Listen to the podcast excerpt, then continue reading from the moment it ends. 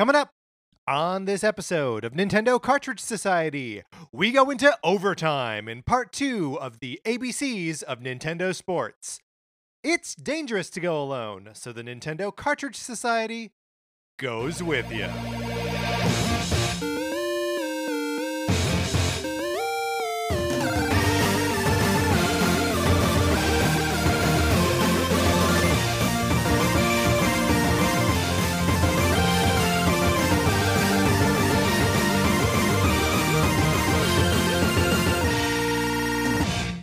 Welcome to Nintendo Cartridge Society. My name is Patrick Ellers, and I am joined, as I am always joined, by my co-host, Mark Mitchell. Mark, how's it going? It's going great. I feel like uh, this would be a perfect opportunity if I owned one to like break out the Jock Jam CD volume Oh, like yeah. one and just like really get down with it. Dun dun dun going dun, all the way back. dun, Dun, dun, dun, dun, dun, dun, dun, dun.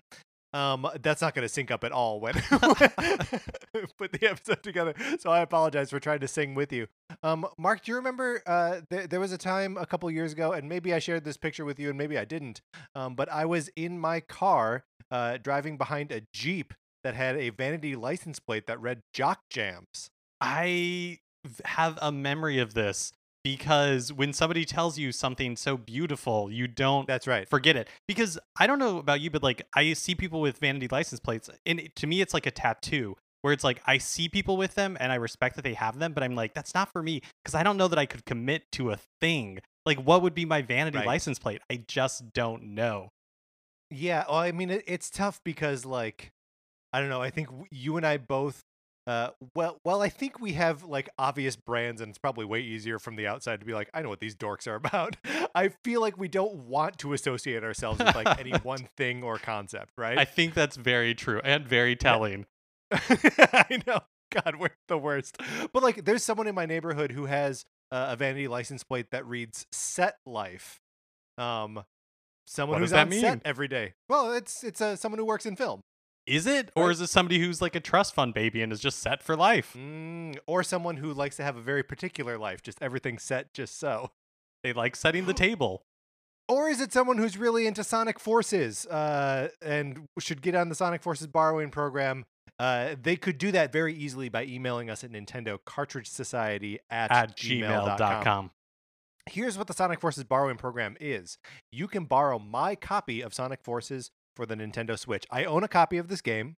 I lost it. Now I have another one. Uh, and you can borrow it. All you got to do is uh, write to us with your mailing address. Um, and then we send it to you. You play it for as long as you want, or don't play it. You don't even technically need to own a Switch in order to participate in the program. Uh, and then you send it back, and the envelope is already addressed, and uh, the postage is paid for. It is the perfect borrowing program.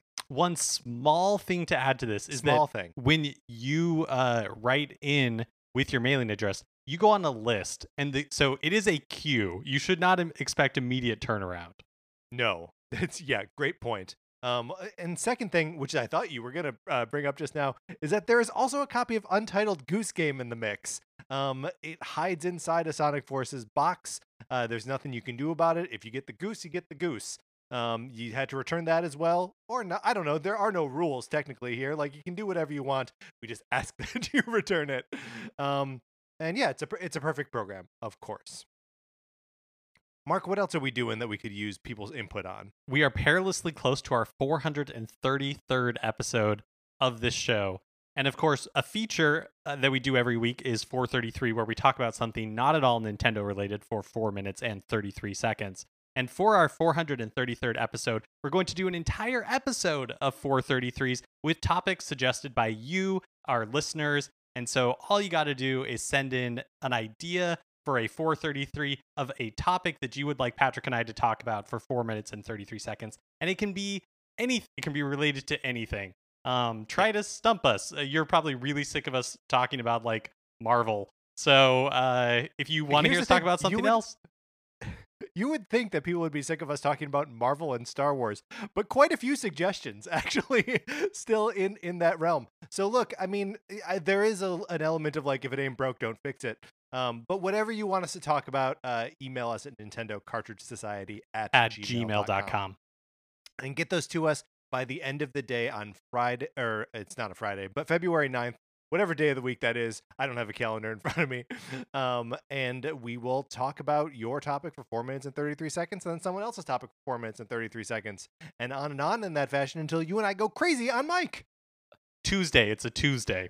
It's a Tuesday. Okay, great. That makes that makes sense. Um, all right, Mark, we have got Wait, the wait, second wait. half of the. Whoa, Let- yes. Let's say thanks to Edward, Mark, Patrick, and Link for sending in suggestions uh, since Tuesday, and thank you to everybody who has sent them in thus far. We're uh, really excited for this episode. I think it's gonna be a lot of fun. Yeah, and no one should look at that list of names, Edward, Mark, Patrick, and Link, and go, wait a minute, aren't two of those guys hosts of the show? These are different Marks and different Patricks. Um, you'll have to take my word for it on that one. Um, all right, Mark, we've got the second half of the alphabet to explore. Let's get into our main topic, the ABCs of Nintendo Sports, Part 2.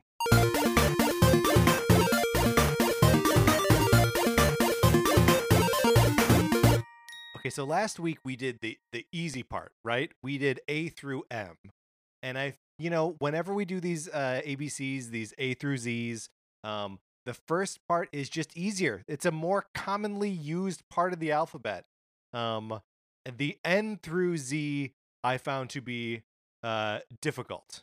Mark, did you have a, a similarly difficult time I? I did find it to be challenging, but I finished it up today. I feel good about where I'm at, and uh, yeah, I'm excited to talk about these. So we are starting with N. Mark, I will go first. My N, and stick with me on this long walk because I'm taking us on a little bit of a walk, is North American spin offs. But specifically, I am referring to a North American spin off to Punch Out in the arcade, a little arcade game called Arm Wrestling that was never released anywhere except in North America. It is a like Nintendo sanction. It's a uh, you know how they convert um uh you know like Donkey Kong uh machines to be like other games.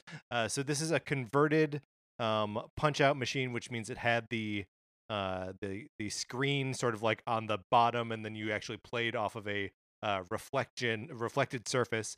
Um, and it is a, an arm wrestling game. Um, and is not good by any stretch of the imagination. Um, but it has the same sort of uh like huge sprite aesthetic as um Punch Out. And one of the characters is uh, his name is Mask X. Um, and he's Bald Bull from Punch Out, but he's wearing like a luchador mask. Oh, Um, interesting. So like it exists in the universe of Punch Out. Uh, as far as I can tell, has never been um, a, a- adapted or ported to any other um, Nintendo platform. But you know, this is a uh, a, a, a Nintendo arcade staple from the mid '80s. Yeah, I've never heard of this game before, and it's played with like the with like button inputs and a Yeah. joystick. Oh, interesting. Yeah, and has like the same like the same sort of idea as Punch Out, where like you're just waiting for like the visual cues of like this is when the this is when the guy gets tired, this is when he starts like pushing really hard, and so you have to like you know kind of block you know whatever by uh, it's it's more abstract than Punch Out, but it's the same basic concept of like you have to learn all the cues from like what everyone is doing, and that sort of plays into the enormous sprites of these characters. Man, it's kind of it's a little bit of a bummer that it's stuck in arcade because I feel like just in the same way that there was Mike Tyson's Punch Out, I really think there could have been like a Sylvester Stallone over the top like tie-in if this had been a bigger hit. I mean, one hundred percent, Mark. I don't know if you're looking at the uh like the wiki for this page or for for this game right now. Um, but the the characters are hilarious. Um, there's Texas Mac, who is a, a cowboy, not who doesn't wear a shirt. He's just a huge ripped cowboy, uh, and he's he's wearing a big cowboy hat. There's Kabuki, who's a sumo wrestler. He's essentially E Honda, um, but in a uh, a wrestling match. There's the aforementioned Mask X. Um, there's Alice and Ape Three, which is a monkey. You you arm wrestle against an ape, right? But he's being controlled uh, by via machine by a little girl named Alice. Um, and then uh, the boss is a uh, his name is Frank Jr. He uh, he's a Frankenstein monster. You arm wrestle a Frankenstein monster. this is great. This game. These Isn't characters amazing? Uh, You know, uh, I, I keep saying this, but there are still a few downloadable characters yet to be revealed for Smash Brothers, and I think it's That's right. time for this arm wrestling game to get its due in the video game library that is Smash Brothers Ultimate. Who among those characters do you think uh, Alice in Ape Three or Frank Jr.? Who's I who's the pull here? I like Alice in Ape three because uh. I, I mean, I'm not looking at the nomenclature, but I like that it uh, alludes to the fact that there might be previous apes. Yes, yes, one hundred percent. Yeah, it's like Ape one one one. It's Roman numerals, right? Yeah, I, so I, I. so it's like um, an experiment gone wrong, and it's like finally I got it right with the third one. Oh man, who do, are the first two apes? Uh, Donkey Kong and Donkey Kong Jr. do we have to update our ranking of best Kongs to include Ape 3? I think we do. All right. My N is NBA Street V3, which is a um, E3 game, or sorry, EA game from 2005. And the reason why I'm including it on this list is because Mario, Luigi, and Princess Peach were included as playable characters in the GameCube What? version of this game. So, according to GameSpot, Huh? yeah, yeah. So according to GameSpot, NBA Street uh, V3 was part of a three-game deal between Nintendo and EA to have Nintendo characters appear in EA franchises. So okay. I, I love this. Here's a quote from uh, GameSpot's original article from 2005, where um, they reveal that Mario and friends were going to be back, going to be in the game. And it's from George Harrison, who was Nintendo of America's senior vice president of marketing and corporate communications at the time. And this is what he says quote nintendo's characters have always proved they can compete on the world stage now they'll show that they can compete on the streets as well Man, I encourage everyone listening to this to go to Google and look for screenshots of this.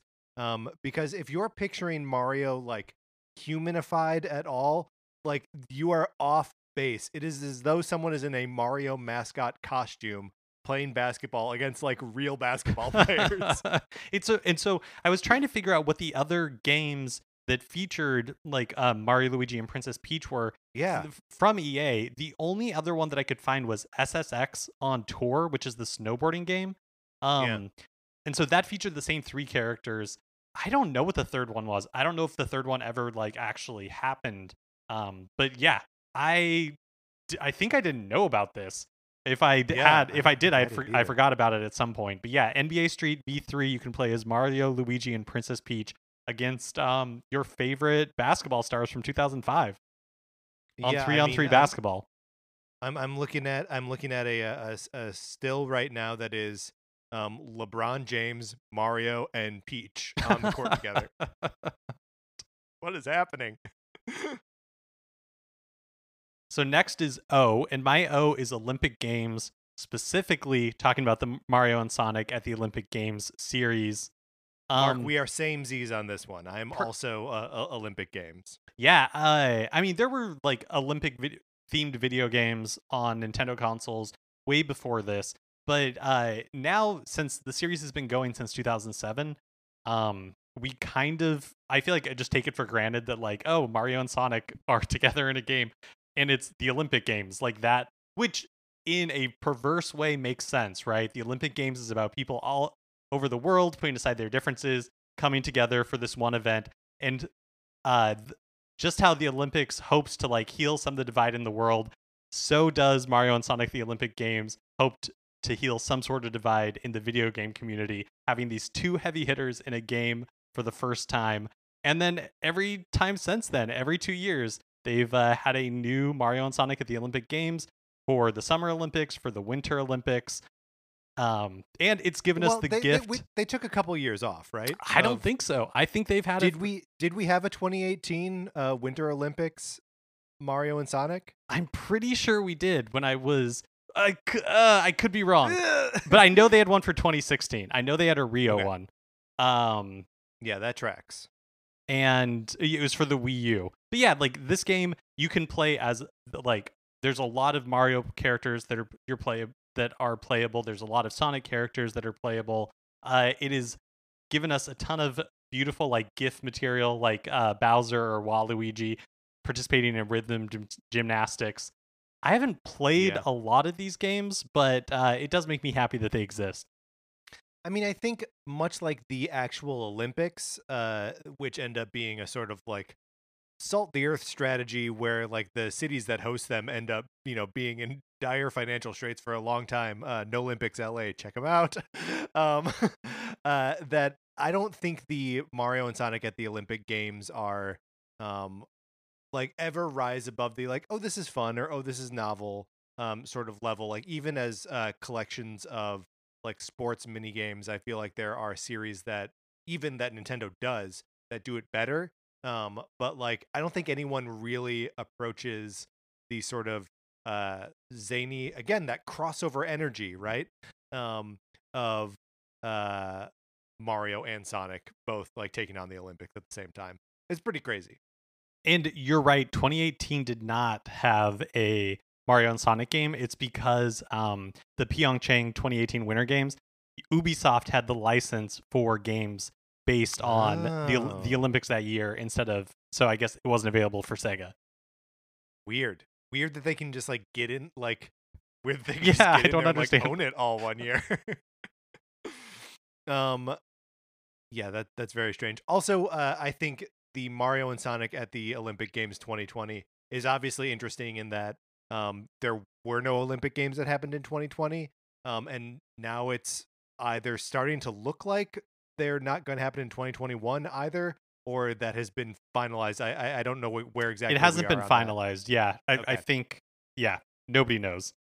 no nobody knows uh we live in weird times and mario and sonic will be like the only olympians from uh 2020 which is a wild reality But it does it does make you wonder like okay, if these games were on like a 2-year schedule and Yeah. the Beijing Winter Olympics presumably will happen in 2022, then like is the game still like are they still on that cadence or has like uh yeah, who knows? Yeah.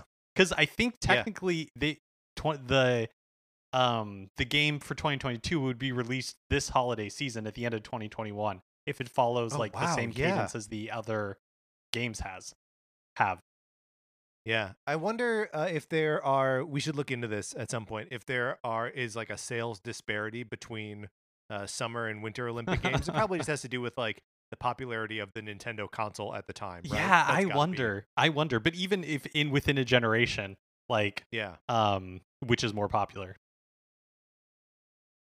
Um, so we both had the same O. Um, which brings us to P, and so I I go first here. But I wonder, I have two different P's. I have uh, I have like a main P and I've got a backup P, and I sort of want to discuss them both. I think it's possible that you have also picked one of these P's. Um, so can I actually pressure you to go first on the Yeah, P? totally. So mine is Power Pad. Um, specifically the, the Power Pad for world class and playing it with world class track meet, which is the one Power Pad game Yes. that uh, I had when we had a Nintendo Entertainment System. We talked a little bit about the Power Pad in part one, um, but the Power Pad was think of it basically like a uh, like Dance Dance Revolution type controller that you hooked up to your NES, and it had two sides to it. Um, on side A, it it's eight buttons, kind of in like a hexagon type pattern, um, with like two buttons up top, one on the side, two at the bottom, another one on the side, and then two in the middle. And I never owned any games that used side A. I think like Dance Aerobics was one. I don't even know how many were released in the US that use side A, but it is bizarre that that is side A, right? Because side B was the one that like came with the the pack-in game, right? Of World Class Track Meet. Well, b- the the power pad had both, so it was like you literally Yeah. just flipped it over. But yeah, like I understand yes. that, but it's weird. It's weird that they positioned A as the one that never got used. I know, I know. Totally. So side B was the one that like yeah I used and that I would have total thought was side A. In fact, I did think was side A until I was looking at pictures of it and I was like, wait a second, this can't possibly be right. But side Yeah. B, uh, the one you use for world class track meet, it has twelve buttons. Um, I'm glad we figured this out between last week and now. Yeah. there was some debate last week. Uh, so it's basically divided into like two sides, um, w- with like three rows of two. Really, I guess like three rows of four, and um, two of them are blue, two of them are red, going all the way back. And basically, like the buttons on the ground correspond to buttons on the controller. And in World Class Track Meet, you would run and as you were like alternating legs, it would translate to the movement of the character on the screen. And then if you jumped on the power pad, and so there was no pressure on either button, it registered that as like a jump. So you'd use that for the long jump, the triple jump, and also for hurdles. Yeah. Which is all like it was all super cool and like the technology was like very novel, but like it is a far cry from being a functional like fitness thing.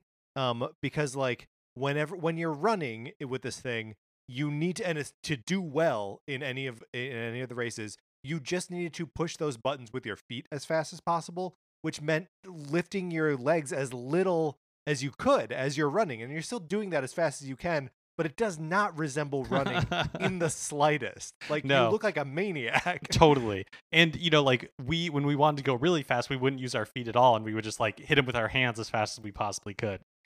Yeah, I knew people that did that. I feel like I was always faster with my actual feet. But I was also like I trained myself to like do that very quickly. so another interesting thing about the power pad is that if you live outside of the United States, the power pad probably the name doesn't mean anything to you. And that's because Oh, the power what? pad the power pad was actually created by Bandai. And um, it was released for like um, fitness games in Japan for like track games and fitness games in Japan and uh, I believe in Europe as well. In the US, Bandai originally released it here, and then Nintendo bought the licensing rights to it in the United States, and it recalled the remaining like Bandai um like Interesting. mat controllers that were in the US and replaced them with the power pad. And so outside and so outside of uh, the United States, Bandai retained the rights to it. And so in the Wii era, it actually brought back Bandai Namco brought back this power pad idea and it was called the mat controller and they were the ones who released it worldwide during the Wii era. That makes a lot of sense. Um, and and uh, further makes sense in that one of the other games that I played with the Power Pad when I was a kid was a game called Super Team Games, developed by Bandai, um, which uh, is a very like world class track meet esque uh, kind of game, except it all like takes place at summer camp. Um, so like, um, and it, it, it's a little bit more fun with its presentation. World class track meet does like all just you know behind the shoulder sort of perspectives It's um, pretty like ugly. You're running straight down. tra- It's it's pretty ugly. Um, but super team games like everyone looks like a an anime child attending a camp. Um, and like it's a side scrolling sort of thing, and like you would have to like uh switch from uh, the the red set of buttons to the blue set of buttons to like run on different tracks to like avoid um obstacles and stuff. And I believe it also even used the other side of the pad too in some of the other like little mini games that it presented. Um, it was a neat collection of um, you know, map map pad. Is that what you called it? The uh, c- yeah. controlled games. Yeah. Yeah, Mat controller. At least that's what it, the Mat controller is what it was called when it was re-released during the Wii era. Man, I, I did not know that about the power pad, which was going to be uh, one of my P's, but instead I'm going with my alternate P, which Mark should not surprise you to learn that I am using this as an opportunity to talk about Pocket Card Jockey yet again. Pocket Card Jockey is a game for the 3DS where you are in charge of horse horses. You are racing horses, um, and you uh, have the ability to um, you, you play as a jockey, um, and you meet different managers that can like spend money on your horses, and they can give you uh, money when you um, do well, and then you can buy like carrots or you know whatever you can, whatever equipment to make the horse go faster. During the races themselves, you are controlling the horse by playing hands of solitaire. That's it. That's the whole game. It goes on for literally forever. You can play it for as long as you want. It is a beautiful game on the 3DS. I am sad every day that there's not a port for uh for Switch. Um it is my go-to playing game. Um it's just fun and wholesome and the writing is great. Uh I just it uh it's a really great game.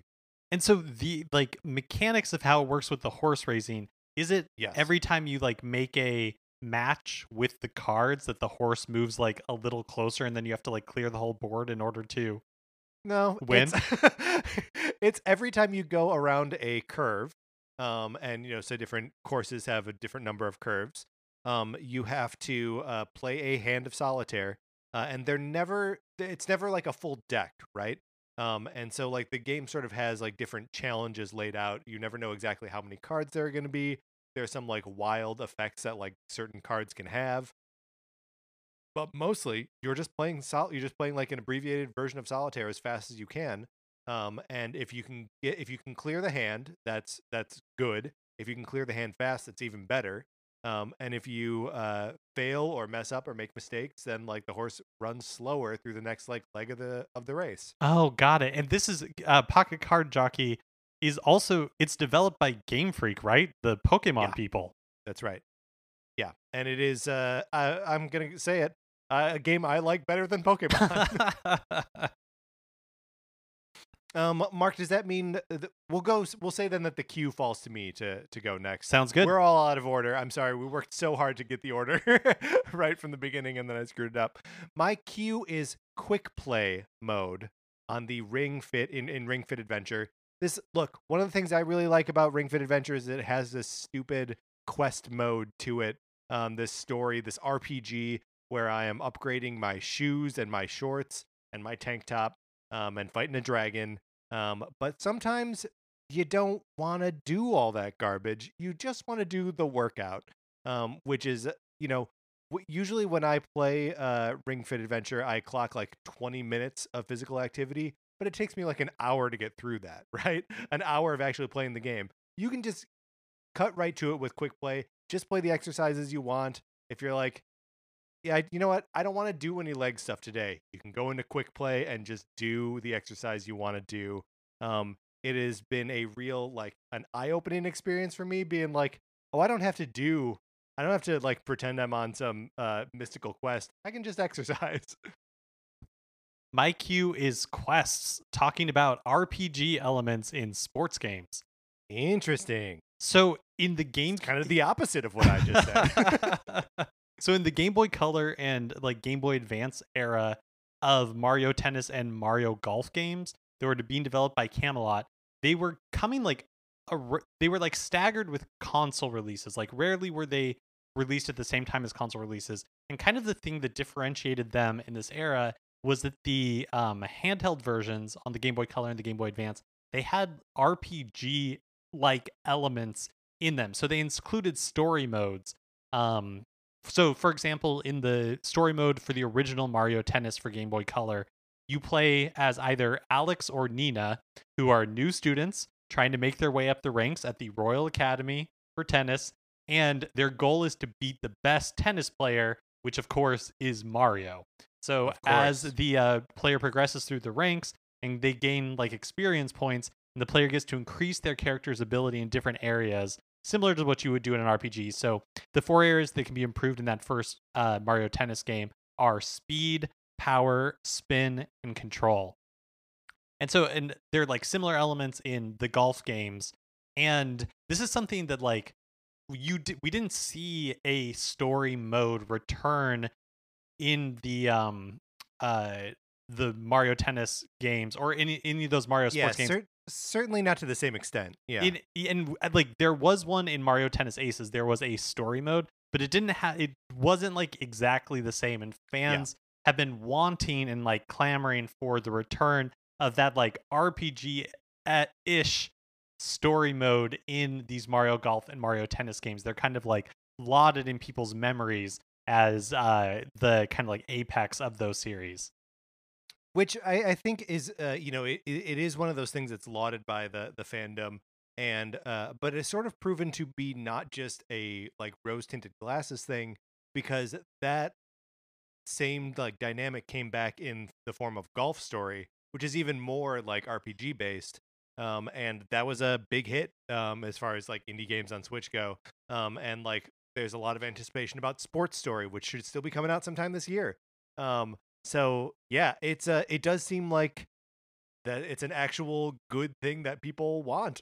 Yeah, I, I loved Golf Story. Um, it was released exclusively the Switch back in 2017, and Wow. um, yeah, I'm really looking forward to Sports Story. To me, like Golf Story, a little bit, it reminds me of the relationship between Stardew Valley and Harvest Moon, where it's like, oh yeah, like somebody went ahead and just made that like Harvest Moon Yeah. game that people, uh, like I, I not like remembered in their Yeah. head, but like that they that they wanted. Yeah, exactly. There was kind of like that back to basics, and I think you're totally right. that golf story um, fulfilled that need for a lot of people. Um, also, Mark, in, in doing some research and trying to figure out what my Q was going to be, I discovered that there is an F Zero character named QQQ. He's a robot who uh, drives a race car. I don't have anything to say about him. Mark, my R. Or wait, you do R. You go R. okay, my R is referee. Um, before Mario got into uh, to the game with like his own sports spin-off titles, Yep. He was making cameo appearance appearances in other Nintendo sports games as like the referee. He's the line judge in tennis for the Nintendo Entertainment System and the match referee in Punch Out for the NES as well. Yeah, he's a weird looking Mario, but like he's he's that is still Mario. And this is like uh, you know, kind of goes back to the um the idea that Mario isn't just like a character. Um he is a he's a mascot. He was Mr. Video, right? Um like e- even before like having the name Mario, he's Mr. Video, he's Jumpman. Um like you just are supposed to associate him with the Nintendo with the product, the entertainment product that is Nintendo. Um, and so yeah, they were like putting him everywhere. He's in every Game Boy launch game, Oh, that's crazy. and usually as a referee. I also it always weirds me out a little bit like um the North American box art for the NES game Golf has like yes. a a human proportioned Mario maybe I This don't know if it's upsetting. I don't know if it's intended to be Mario but it's like it uh, looks like man Mario. It like does. human Mario. yeah it's like uh he's wearing a red hat a red shirt Mhm. bl- but black pants, red uh, shoes, and then he's he has a mustache. I, th- I I don't know to this day. I don't know if he's supposed to be Mario, but it looks like human proportion Mario. Yeah, I mean, I, I I have always believed that that is that that is secretly Mario. Uh, I I guess I don't know if we've ever seen conclusively. And then like after that, you know, Nintendo stops making um golf games that don't feature Mario, right? Mhm. Like the next uh golf game they put out is NES Open, which has like an actual cartoony looking Mario on the cover playing golf. Mark, my R is Rusty's real deal baseball. Uh, this uh, I know this is another game that we talk about from time to time on this show. It is a 3DS game um, that is free to start, um, and uh, it, it is a game where you go to a, a you know broken down, beaten down uh, uh, former baseball player named Rusty, who is a dog, um, and he now owns a sports memorabilia store. And he'll let you play uh, a handful of baseball related mini games um, but if you want to play like the more advanced versions of them or play them, you know, on an unlimited basis, you have to pay him money to do it. Um, but one of the th- amazing things about this game is that you can barter with the dog and actually pay less money for these games if you just tell them you want to pay less. Um, you can also earn rewards within the min- mini games and like trade those in for like tokens that also like reduce the costs of the the individual games. Um, the games themselves are all like sort of fun, uh, just kind of standard like Nintendo, uh, you know, mini games, all of which are baseball related in, in one form or another. Um, but mostly this game is cool just because of its like personality and weirdness. Rusty is such a sad sack. Um, like one of those one of those weird Nintendo characters where you're like, who who got into like the head and the heart of this like washed up baseball player and just wanted you to love him. I know. I wish you know, like, uh, we got a couple of games featuring like Dillon the rolling armadillo, and Yeah. I I think and it's only one Rusty? I Come think on. it's sad. I think it's sad that he languishes. Uh, like let's see Rusty and more things. Remember that like moving out, um, uh, in or like indie game or whatever it was that like uh Nintendo published on the Switch eShop. It's like let's have let's have uh, Rusty and like Rusty Sun r- running that Yeah. um moving company, R- uh, or like that f- that first uh game that Nintendo published for the eShop where like there are robots of different colors like butt stomping on tiles. No reason that can't be Rusty. Yeah, why isn't that Rusty's butt stomp? Um, Mark, my S is uh, a little NES game developed by Rare called Slalom. Are you familiar with Slalom? I don't think so. So, uh, th- uh, like I said, it was a, a, a Rare developed game, um, and it is uh, it is a, a weird downhill skiing game where you uh, you take the perspective of like behind the skier, um, and uh, you are just like racing downhill, and obstacles come at you, um, and it's like hard and fast, and there the obstacles are too dense. It's like bullet hell, but on skis. Um, and the game has very little personality, um, but it does have uh, like just the the look of it to me is very like evocative of. I think there was a slalom arcade machine at the Pizza Hut that I used to go to um, when I was a kid because I just have like the image of this like attract screen in my head. Um, and like you know going in and putting a quarter in and then selecting which mountain I was going to race uh race my way down um there's like a nice like easy one a sort of medium one and then an absolutely terrifying one where like it, the maybe it's just the way like the the colors are on it but it almost looks like a tree um in that like the drop off is like inverted like after a bit and you're like how could you even ski down that um but it's a crazy weird little game uh and uh it's super difficult uh and i don't i don't like it Also, what like a cool artifact in Rare's history. You know, they started making these um, kind of like strange NES games, and I don't know at what point they like got on Nintendo's radar and they were like, "Hey, do you want like the Donkey Kong license?"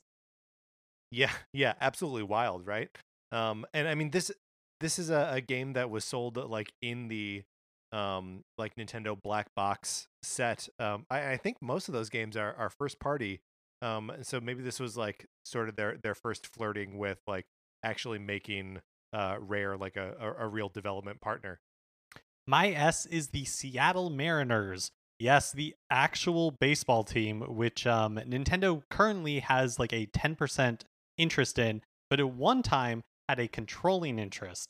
And uh, I encourage everybody to find a. There's an article on VideoGamesChronicle.com that talks about the time when Nintendo bought a baseball team. But I'll try to give like my the best version of the story that I can in a short Yeah. amount of time. But before um, Satoru Iwata was president of Nintendo, the longtime president was Hiroshi Yam- Yamauchi, and he's like a notoriously like surly guy. But in 1992, he purchased a 60% share in uh, the Seattle Mariners, but uh, for like political reasons, had to limit his voting interest to 49% because basically the country was and Major League Baseball was concerned with like a Japanese per, um, person having to control an interest in an American baseball team. But uh, the current, the previous owners of the Seattle Mariners were uh, looking to like sell the team and take it outside of Washington. And so Yamamuchi, even uh, even though he had no interest in the Mariners, particularly, like he never went to a game. Um, even when they like visited for some uh, exhibition games in Japan, like he never showed up. But he saw it as um, a sign of gratitude to like Washington, to like the community that helped Nintendo get a foothold in the United States.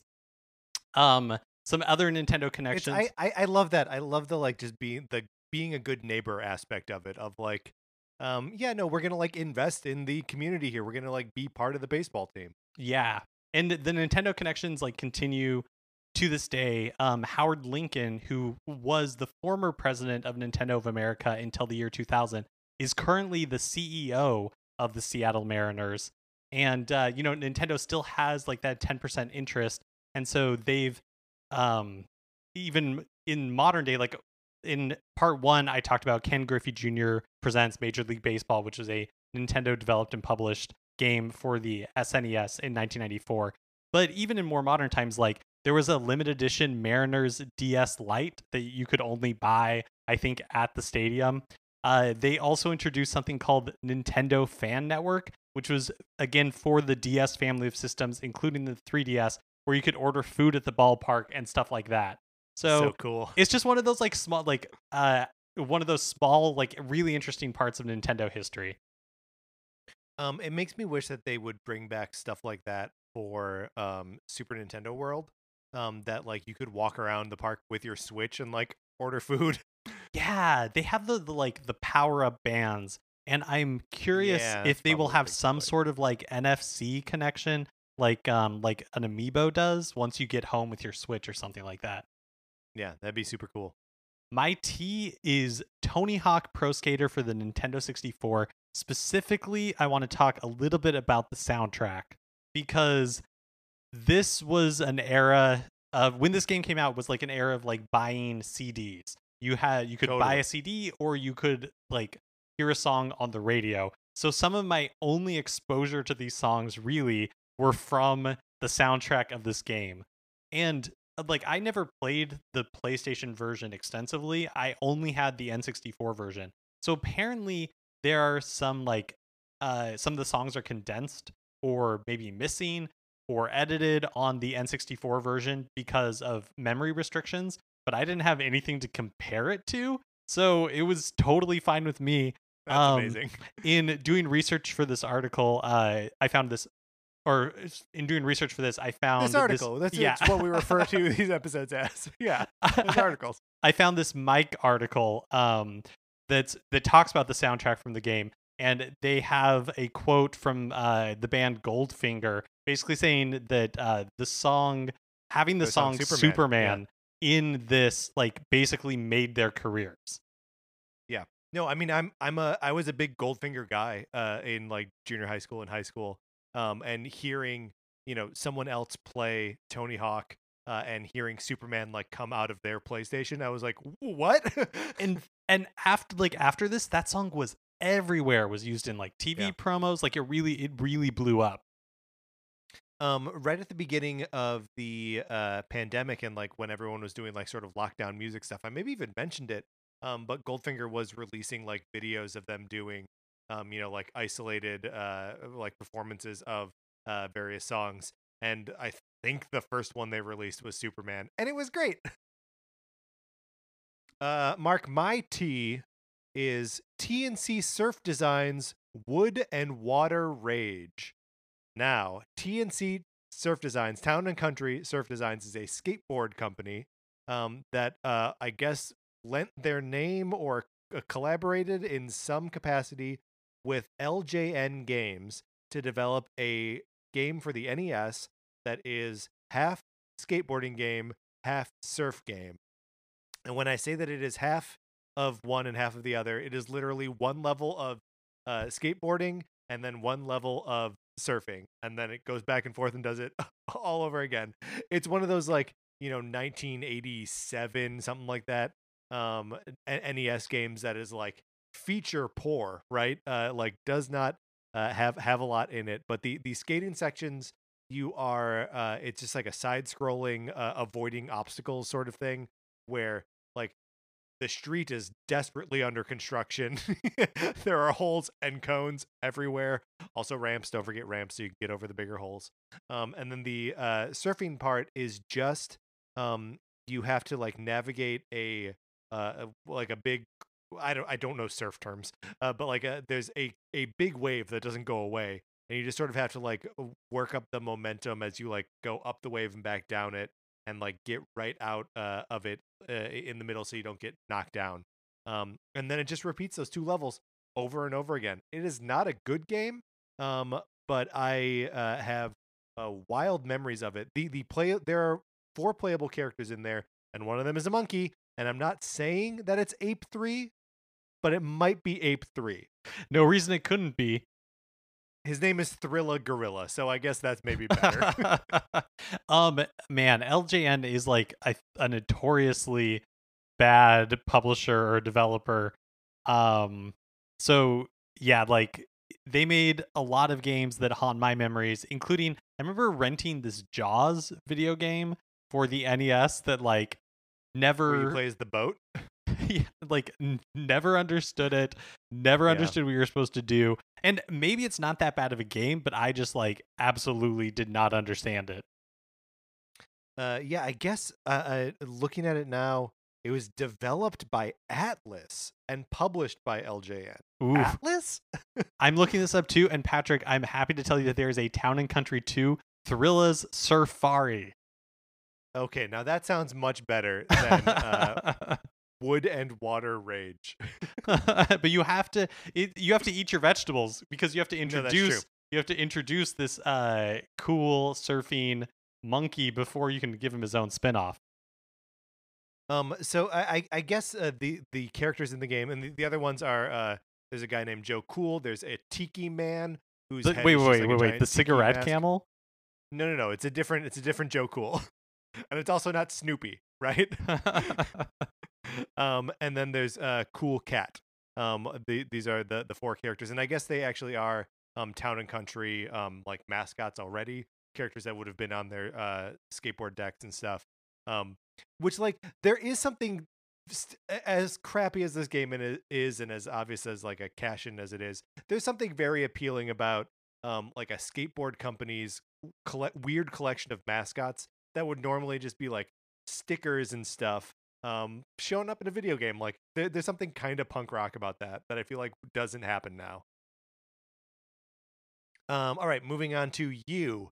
Mark i know that we've been we've been playing with some kind of like old stuff right? I've talked a lot of uh nes games um some like you know uh mid 80s uh nintendo arcade games. I'm going to take us back to 1967 a Nintendo product called the Ultra Machine.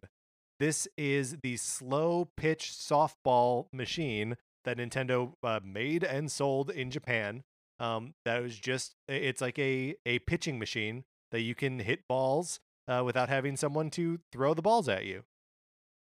Are you familiar with the Ultra Machine, Mark? No, I'm not familiar with the Ultra Machine, but there's so much of Nintendo history before the NES that I don't really have any context for. But Nintendo's been like a toy making company for over a hundred years now. Yeah. Well, and this is one of those things that like Nintendo likes to keep uh you know like in in their like conscious memory um cuz the Ultra Machine shows up in uh various WarioWare games um and in the aforementioned Rusty's Real Deal Baseball. Uh, one of the games is you are you know hitting balls against the Ultra Machine as it pitches as it pitches them to you. Um but yeah, it's just one of those cool like weird old Nintendo relics um, that like only collectors and museums have now. Um, I would love to see one in person someday. Uh, I can't imagine anyone is uh, hitting those balls anymore.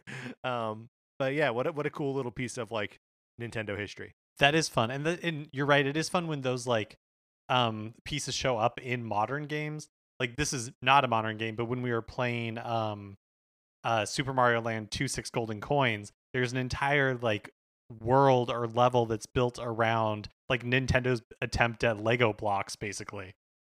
Yeah, that's right. It's also weird. And I really at this point whenever the Virtual Boy shows up, it's essentially that same thing. Yeah, that's true. A and in like 20 years, in 20 years, the Wii U will show up in something. Yeah, be like, yes. Whoa. well, my U is unauthorized. Uh, Ooh. so, in most of today's sports video games are like officially licensed from the league, like FIFA or M- like Major League Baseball, um, the NFL. But that was not always the case.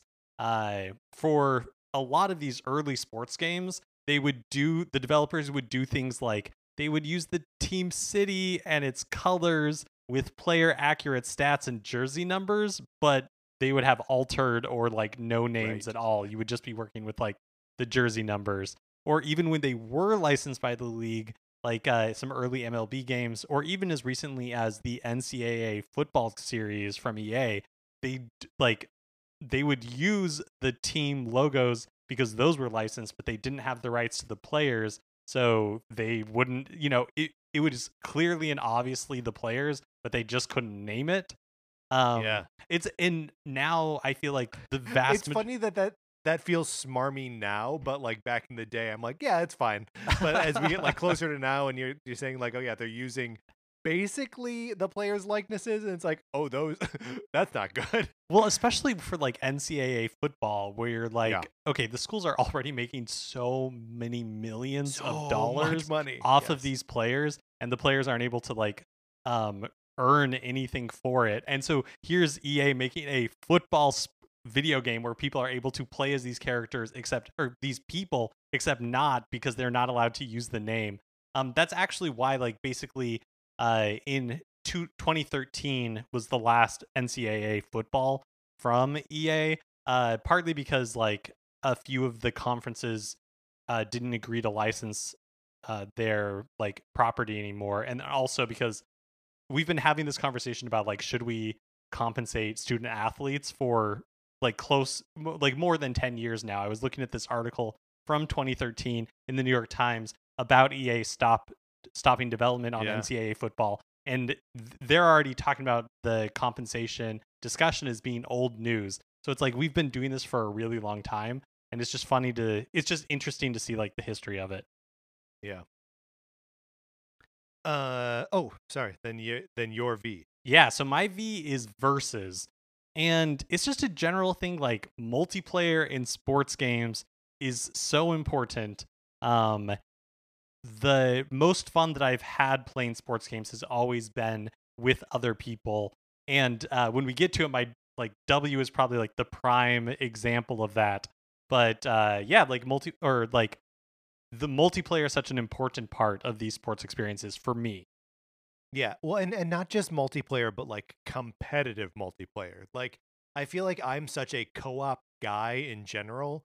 Um, like if if I'm playing a game with someone, uh, I probably want us to not be trying to beat each other. Um, but if it's a sport sports game, then all bets are off. Like you know, uh, we we need to be in competition. Uh, sports are competition. Uh, so yeah, let's yeah. I think versus is a super important part of that. Mark, and piggybacking off of that, um, my V is the versus system. Uh, this is another uh, old school hardware pull um, from me. Uh, so it is a sort of modified NES. You, uh, it's it's an arcade system that uh, Nintendo res- was releasing in um, the late '80s. Um, that they were able to kind of you know put out um, what are effectively NES games as arcade cabinets.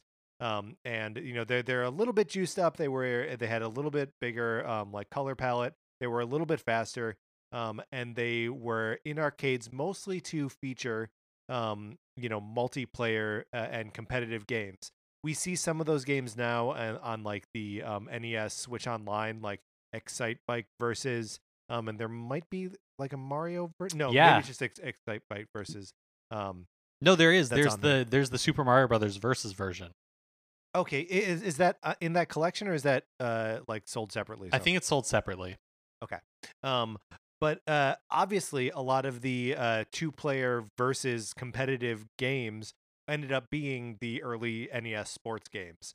Um, so you know, even though it is basically just putting an NES in an arcade, um, it's how they were able to sort of like plur- uh, uh, get get more of these uh, uh, NES sports games like out there uh, and get people competing against each other and putting two quarters into a machine instead of one.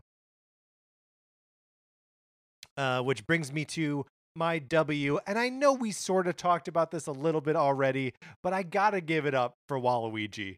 Um, Mark, I know you. Uh, we we talked about Waluigi a little bit in your D for doubles partners. Um, but uh, I mean, you know, what else can you say about Waluigi? Then like he's too mysterious. We don't know what he's about. Uh, he started off as Wario's uh, doubles partner for tennis, uh, and then he's just sort of stuck around. Um, but almost exclusively in a sports context. I guess also a party context. But like Nintendo's reluctance, nay refusal to put him in any sort of like narrative based anything is awesome. Like he all he does is party and play sports. Um and I sincerely hope they never expand on that mythology. Um as much fun as it would be to like know what Waluigi's deal is or see him in Smash or whatever. Um, no, I just want him playing baseball or like kicking a soccer ball or whatever. I totally agree. And Nintendo leaves us like strange, tantalizing hints that they know that there's more going on, like the fact that um as opposed to Mario, Luigi, and Wario's hats, which have their initial stitched into it, um Lu- while Luigi's hat just has a sticker, as in as if he is uh kind of like an imposter in this Mario scene. That's right. Like he showed up, he drew a squiggly mustache on his face and stuck a sticker on a purple hat and was like, "It's a me." But I guess, but I hope we'll never know for sure exactly Yeah, what's going too, on in that too. twisted little mind of his. Um, my W is for Wii Sports. I think that we'd be remiss to talk about uh, sports in Nintendo and not talk about Wii Sports, which is, I think, inarguably the most influential game of that generation. Yeah. Not just in the Wii, but also like the 360 and the PlayStation 3. We would see like uh, obviously Microsoft with the Kinect and how that went on to affect the launch of the Xbox One, but then also Sony with their like PlayStation Move. This was like the motion controls and that like the Wii brought, and then the fact that Wii Sports was a pack-in in the United States, like it was a game changer in the way that Tetris was a game changer for the Game Boy. Everybody was buying a Wii. Everybody was playing Wii Sports. It I think there are probably tons of Wii's in households still that get booted up to play Wii Sports when families get together, when friends get together, because it, it's a totally approachable, all ages game that's fun to play. And uh, yeah, like it was the blue ocean strategy of that Yeah. Wii generation. Just like, uh, it's the perfect example of it. It launched with it, and it, yeah, it you can't be Wii, beat Wii Sports. Yeah, I mean, I, I think you you you nail it when you uh like call out its approachability. Like, yeah, the the motion controls are, are one thing, right? Like everyone can understand the motion controls, but the fact that there are no like you know characters that anyone has to understand, like it's just you're playing as your Mii's, which are like another fun thing that you can make like with your parents or with your grandparents or you know what anyone. It's it's fun for anyone to make a Mii. Um, and then like the games themselves are presented as kind of no nonsense, right? Like you just bowl. You don't pick stats, you don't level up, you don't have different bowling alleys. Um like you just get down to the heart of it. You just do the thing. Um Wii Sports I think is hugely underrated in its I mean uh, the game sold more than like anything. So maybe underrating it isn't possible. Um but like it, the the way that it, it cuts out any of any of the fat around uh, any of its experiences is uh, truly remarkable, especially um, from Nintendo, which has a tendency to just like add stuff uh, sometimes. Um, yeah, w- Wii Sports is uh, tight and wonderful and good. I also, when we were uh, in June, when we were watching old E3 presentations, Mm-hmm. uh, it really made me appreciate the approachability and the simplicity of like the Wii's motion controls and the Wii controllers. It w- melded with Wii Sports from the very beginning. Like I feel like more than ten years on from the Wii, we take it for granted like motion controls in video games.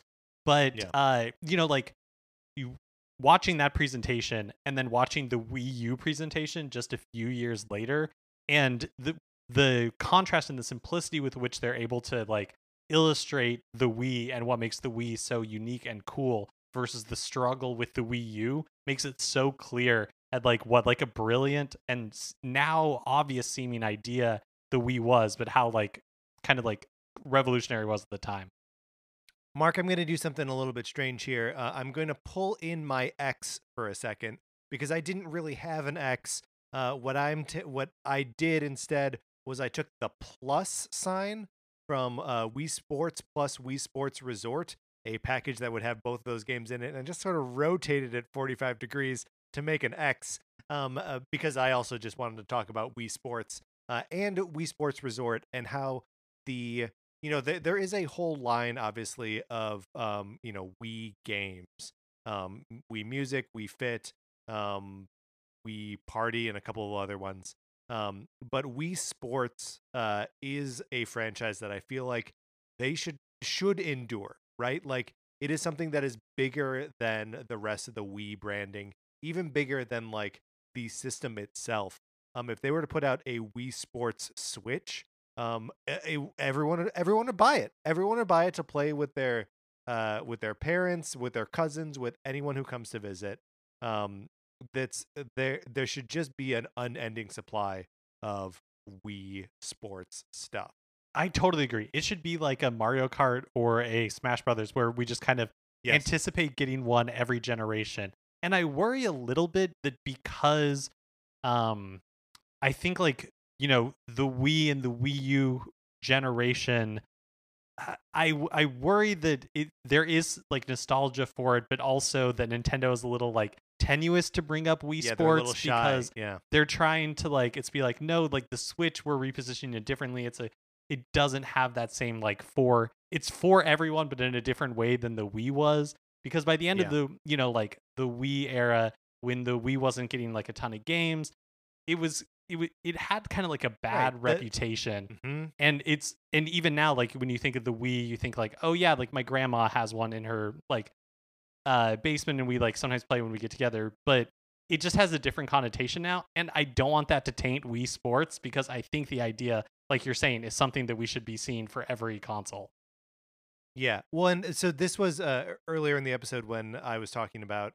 uh, or when we were talking about the Mario and Sonic at the Olympic Games, kind of just being like a collection of like sports games. Uh, this is this is what I was talking about. Of like, here's how Nintendo does that better. Um, is through Wii Sports and Wii Sports Resort. Just the Wii Sports series is so much better at presenting um, sports mini games and them being fun and approachable and accessible and, and fun. totally I think I said fun twice and possibly even accessible twice.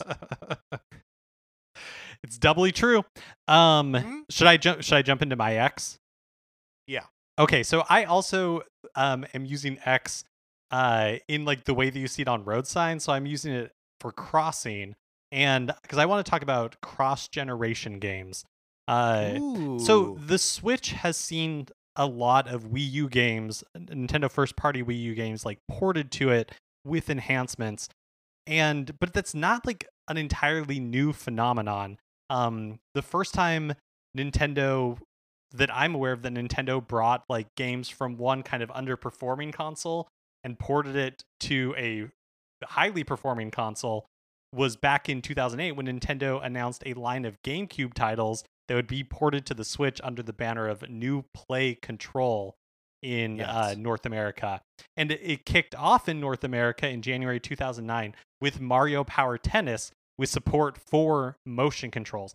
And I believe that that is the only Mario Tennis game that the Wii got was um outrageous, by the way. was that this one that was ported from the the GameCube. They added motion controls. I know uh, in the reviews and not everybody was like a fan of the motion controls, but um yeah, like it's it's just interesting to see like Nintendo kind of repeating the same playbook when it's like, yeah, we have a perfectly good tennis game that was well regarded on the GameCube that uh, nobody played because it was on the GameCube. So let's just bring it to the Wii. the new play control uh like series of games or like the the set of games is so uh strange because like uh, there is uh Mario Power Tennis, there's uh Metroid Prime and Metroid Prime Two, um which uh, you my, my stance on the motion controls in the uh Prime games is uh, I shouldn't have done that.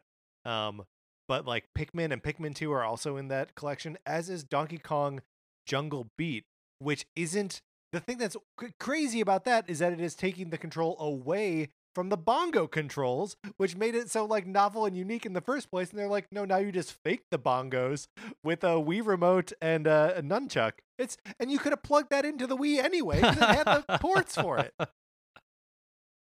Yeah, it's a weird collection of games. Like uh Pikmin 2 even, I think at least in North America like it went straight to the player's choice line. So you got the I, th- I think it was immediately that's 20 smart, though. bucks. Yeah. Yeah.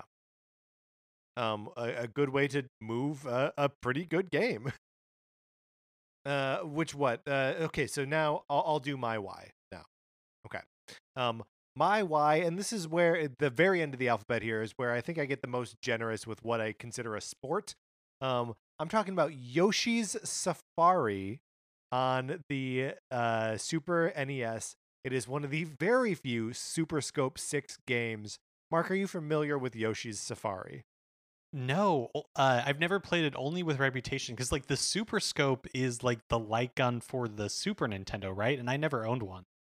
Yeah, it is the light gun for the Super Nintendo. I also never owned one, but I had a buddy who did. Hey Pete. Um and uh I he he never had this Yoshi Safari game though. Um which is a weird uh, judging from the videos of it that I've watched, uh a a weird gaming experience. You are Mario riding on the back of Yoshi who is I guess on safari, but that is perhaps a misnomer. You're just like riding through the Mushroom Kingdom uh, shooting bad guys with the super scope. Um, and and the super scope, as far as like light guns go, is bizarre because they didn't want it to be just like a you know a a handheld gun or you know anything like that. It has the form of like a shoulder mounted bazooka, right? Where like it has a button on the top that you had to push and also has like a trigger and like it has to rest on your shoulder. It's very strange. Um so uh yeah, that's just this game. Uh you ride on the back of Yoshi. It's basically a first person perspective from Mario's eyes as he's shooting a gun at flying Goombas and stuff. Uh, that sounds amazing. My why is also Yoshi. I wanted to talk about like Yoshi's transformation, physical transformation from being Beast of Burden in uh the first su- in Super Mario World and then uh, Yeah. s- uh Yoshi's Island into a more anthropomorphic being who can act as a sports star. I think in doing research for this that Mario Kart 64 is the first time where like Yoshi changed from being dinosaur like with like small T-Rex arms to being more human like. So like standing more upright instead of being bent over. His Well, arms are for long. sure. Sitting. Yeah. Yeah. um but but also as I was like looking into this trying to figure out exactly when Yoshi made that transformation, I stumbled across something else that was new to me and so I wanted to talk about it. According to Yoshi's creator Takashi Tezuka, Yoshi is a turtle. S- What? now, uh, some there is obviously what?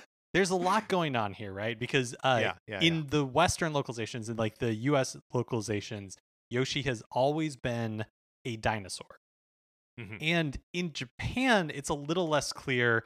Um, uh, the Japanese word for dinosaur contains the character for dragon, and so like he like sometimes has been referred to as a dragon on the official bio for Yoshi in the kids section of the Japanese Nintendo website. It reads, "quote Even though there's a shell on his back, the saddle is a shell. We actually Right. don't know whether Yoshi's a dinosaur or a turtle." So Nintendo is hedging its bets a little bit here, but Tezu- Casting uh, some doubt. Yeah. but Tezuka, not so much. So, uh, in an interview with Nintendo Dream, which is uh, Nintendo magazine in Japan, uh, Mhm. for the release of either Yoshi's Crafted World or Woolly World. Hold on, let me. Oh, Crafted World. This was for uh, the release of Crafted World. Uh, there's this interview as uh, translated by Nintendo Everything, and this is what it says. Nintendo Dream asked the question. We talked about this in a previous interview for the SNES Classic Edition, but Yoshi is a turtle, isn't he?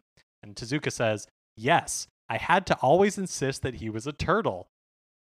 Parentheses, all laugh. Because we wanted a character that wouldn't feel out of place in the Mario universe, we decided on a turtle. It might have been Miyamoto's idea, but I'm not entirely sure. The Nintendo Dream follows up. I think because the message you can read at Yoshi's house says Super Dragon, people thought he might have been a dinosaur. And to oh, uh, because again, the Japanese word for dinosaur contains the Right. character for dragon. And Tezuka says, I think we wrote that without really thinking about it too much.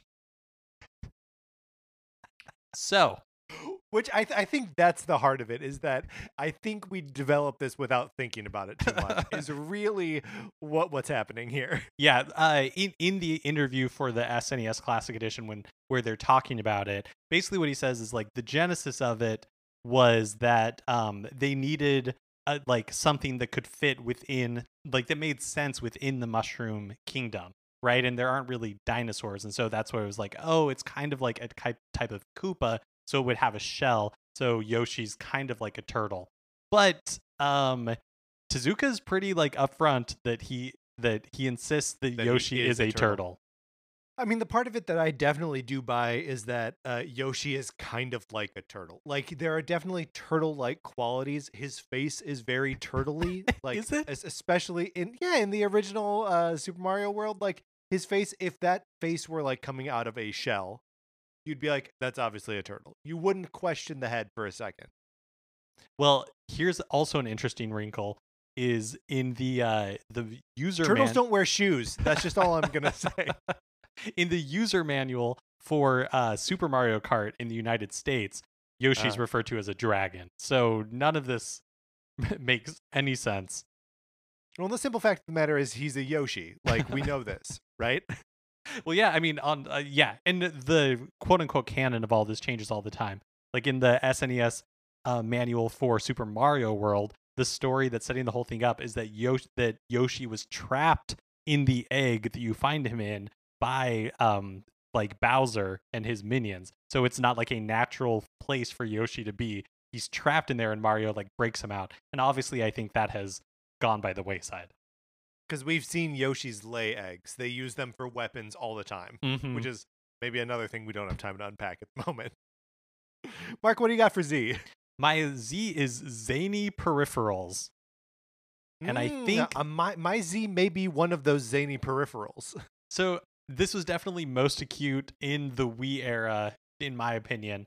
Um, some favorites include the sports pack that you could buy like in Oh, tons of different configurations that were uh, like plastic, like generally very cheap, like plastic peripherals that you could snap your Wiimote uh, into to transform it into like a tennis racket, a table tennis paddle, a golf club, um, and more like a very little actual utility. Uh, I saw some that were like boxing gloves, where basically you put like the act, like they're huge because you put the Wiimote like Yeah. in the glove. Um, a plastic football of unknown utility, like the buttons could pop up where the laces are, but what you're but you're supposed gonna to do to push with that it, B button. like I don't Yeah. know.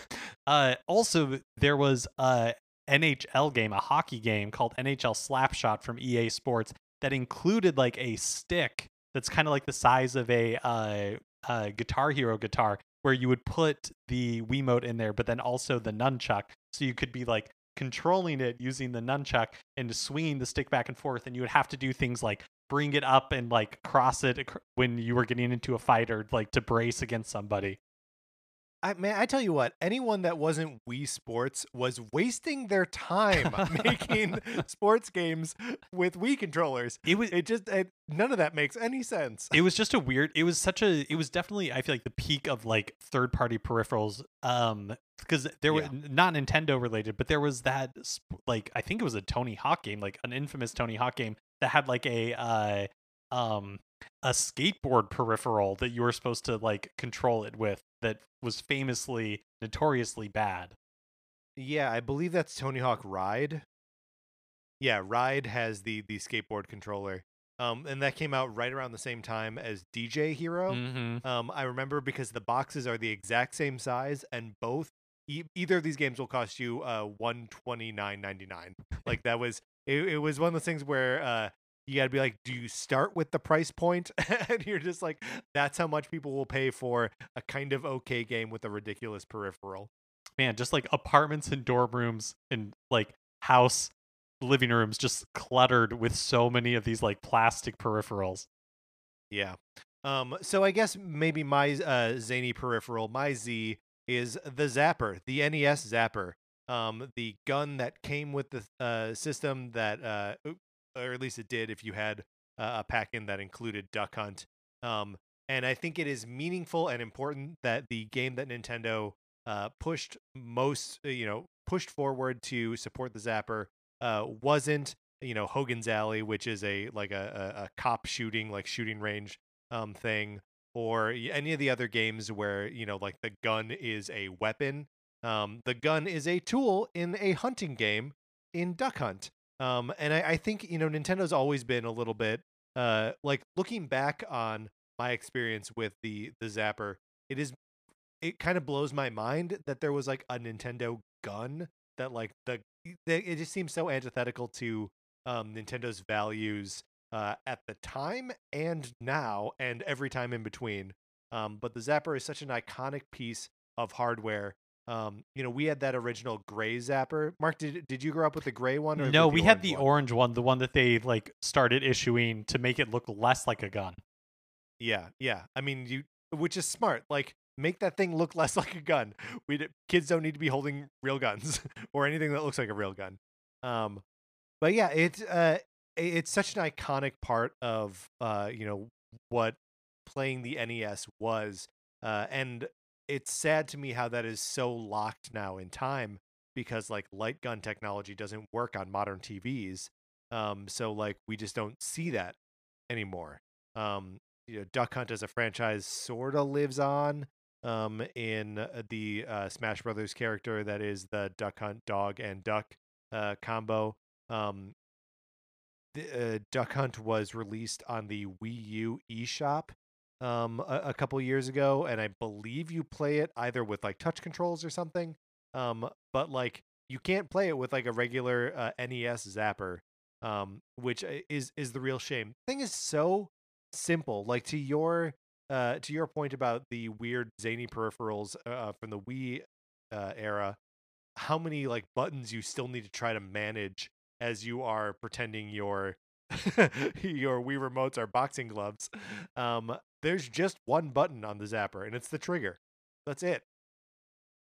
Yeah, and uh, I actually I guess the Wii was kind of the last hurrah for Nintendo zappers because that's when we got the Wii Zapper, which of course, Yeah. whenever we bring it up, I'm obligated to say You um, must. was packed with uh um oh man Link's Link's, crossbow crossbow, training. training. Which is the fifth best selling Zelda game of all time In the United States. in the United States. You're right. an important caveat.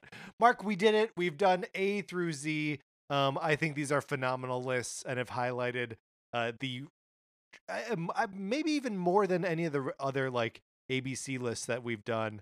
Uh, the true breadth of like Nintendo's uh, weirdness. Uh, we go as far back as 1967 here, Mark. 1967. That's Mad Men times. All right, let's close this out. Um, if anyone has any strong Nintendo sports memories that don't quite fit into the ABC format or whatever, or if us talking about the games and hardware and stuff that we have been talking about triggers anything for you, you can always write into us at Nintendo Cartridge Society. At, gmail.com. Um, uh, Mark, when when we started this, uh, I think we were both a little bit nervous to be like, oh, there's not uh, maybe a lot here that we are like super familiar with. Um, but obviously, uh, there's enough that we find interesting or that we uh, did have fun with. Um, that uh, you know, we we had we had enough. We had enough. We had enough. Yeah, I. I had a lot of fun. I had a lot of fun, like kind of like having to do the research. Yeah, doing the research is fun too. Um, all right, that's going to do it for this episode of Nintendo Cartridge Society. Remember, please rate, review, and subscribe on Apple Podcasts. If you like the episode, please share it on Facebook or Twitter or wherever you share stuff. We appreciate it. When you do, you can follow us on Twitter. I'm at Patrick underscore Ellers. Mark is at MKE Mitchell, and the show is at Nin Cart Society. We also have a Facebook page, which is just Nintendo Cartridge Society. Olivia Duncan made our logo. Our theme music is provided by 8-Bit Betty. You can get more of his music by going to 8bitbetty.com or by listening right now. For my co host, Mark Mitchell, this is Patrick Eller saying thank you for listening.